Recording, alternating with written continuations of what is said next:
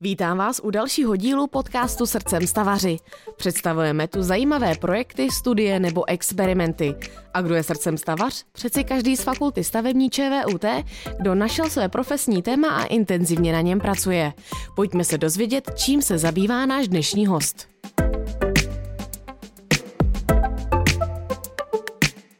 Využití odpadního tepla z výpočetní techniky může být novým alternativním zdrojem energie pro vytápění budov. Zároveň může pomoci výrazně snížit zátěž na životní prostředí. Tématice využití odpadního tepla z výpočetní techniky se ve své diplomové práci věnoval inženýr David Staněk z katedry technických zařízení budov Fakulty stavební ČVUT. S touto prací se mimo jiné zúčastnil i Mezinárodní studentské soutěže Rehva 2020, která se týkala systému vytápění, chlazení a ventilace, kvality vnitřního prostředí a energetiky budov. Odnesl si odtud za ní druhé místo. David Staněk nám prozradí, proč se rozhodl věnovat využití odpadního tepla a čím svoji diplomovou prací porotu zaujal. Dobrý den, pane inženýre. Dobrý den vám i posluchačům. Vy jste teď eh, na doktorském studiu na katedře technických zařízení budov. Můžete nám říci, čím vás eh, právě tato oblast zaujala? Tak já jsem měl asi trochu štěstí na pedagogy eh, z katedry technických zařízení budov. Na bakalářském stupni jsem studoval architekturu a pak jsem přišel na inteligentní budovy, což už je obor, který je z velké části vlastně obor TZB. No a tam už to byl jenom kousek k tomu, abych šel na doktorské studium na katedru. Mm-hmm. Jak jsem v úvodu zmínila, eh, vy jste se ve své diplomové práci věnoval využití odpadního tepla z výpočetní techniky. Eh, čím vás toto téma zaujalo?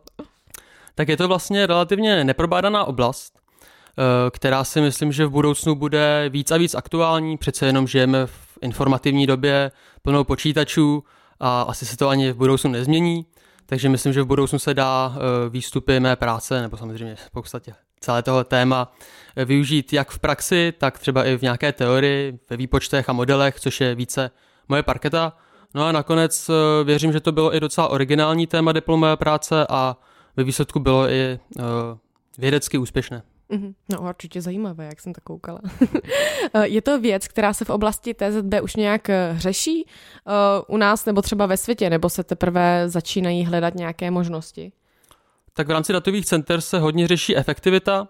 Eh, většinou se to ale řeší na straně, řekněme, efektivnějšího hardwareu, což eh, každý ví, že když si koupí nový notebook, tak je mnohem výkonnější než před pěti lety, ale zároveň spotřeba je furt stejná, eh, nebo se řeší efektivnější a modernější systém chlazení, to znamená lepší kompresory, vyšší chladící faktor, nebo třeba free cooling, takže se chladí okolním chladným vzduchem, ale přímo využití odpadního tepla takhle z výpočetní techniky se ve světě určitě řeší, ale jsou to spíše takový, takové vlaštovky. Eh, v rámci světa si myslím, že budou desítky, maximálně stovky realizací, což v datových centrech je relativně málo.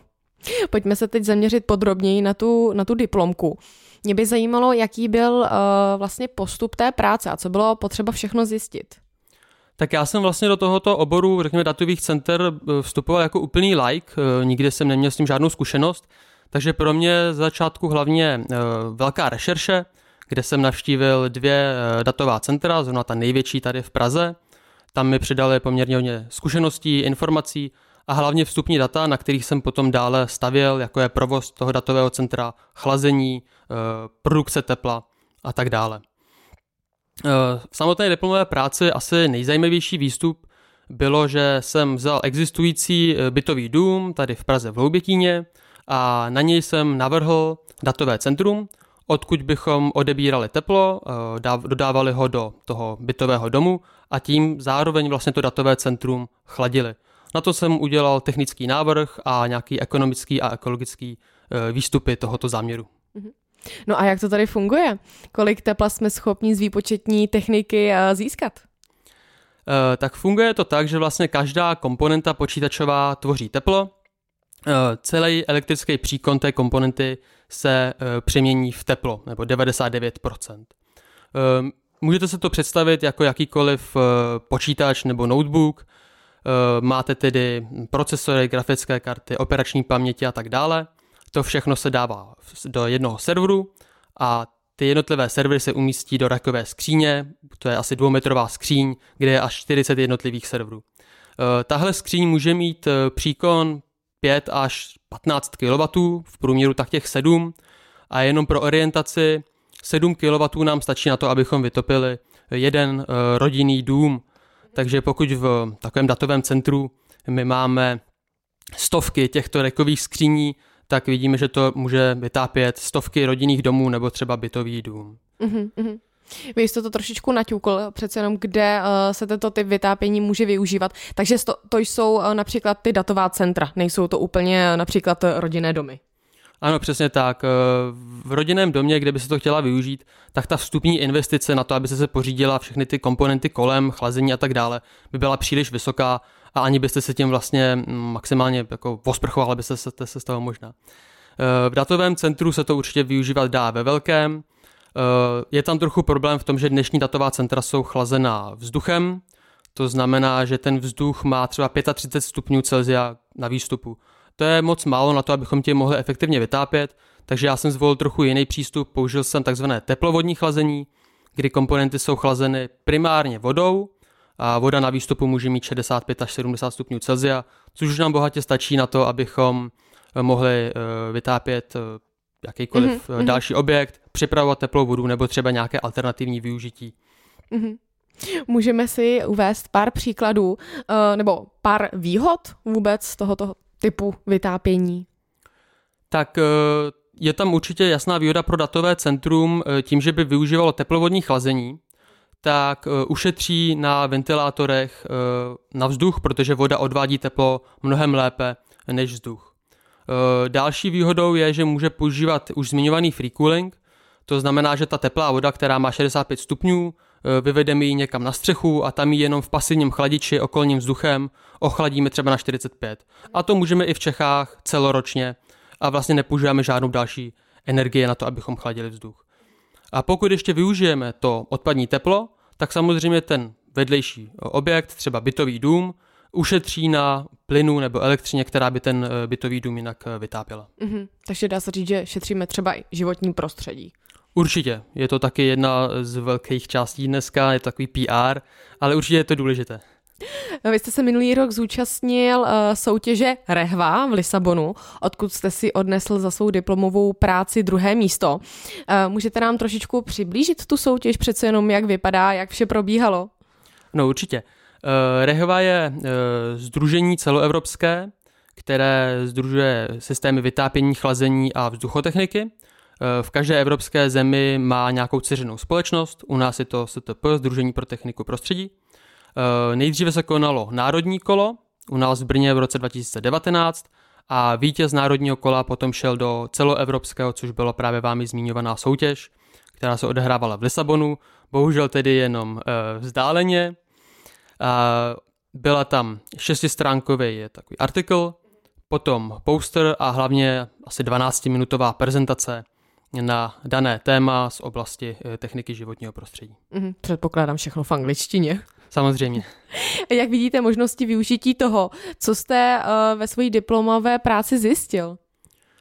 Tak uh, pro mě je to podklad pro dizertační práci na doktorském studiu. Uh, obecně si myslím, že se to dá využít hojně v praxi. Samozřejmě jsou tam nějaké překážky, které se musí překonat. Hlavní překážkou je asi právě to vodní chlazení, protože každého napadne, že nějaké elektronické mm-hmm. komponenty a voda... Spojení s vodou, jasně. Přesně, to nejde moc dohromady, je tam riziko nějaké havárie, kalamity. Investoři jsou velmi opatrní, protože přece jenom datové centra, tam je hardware za desítky nebo stovky milionů korun, nikdo o to nechce přijít. Mm-hmm. Byť um, dneska už je to ošetřené, ta voda je demineralizovaná, takže není vodivá, ale uh, je to asi největší problém, který se musí předejít a potom by se tohle spojení uh, dalo aplikovat v praxi. Můžeme třeba ještě jenom zmínit, uh, víte třeba, jaké společnosti tento typ vytápění používají?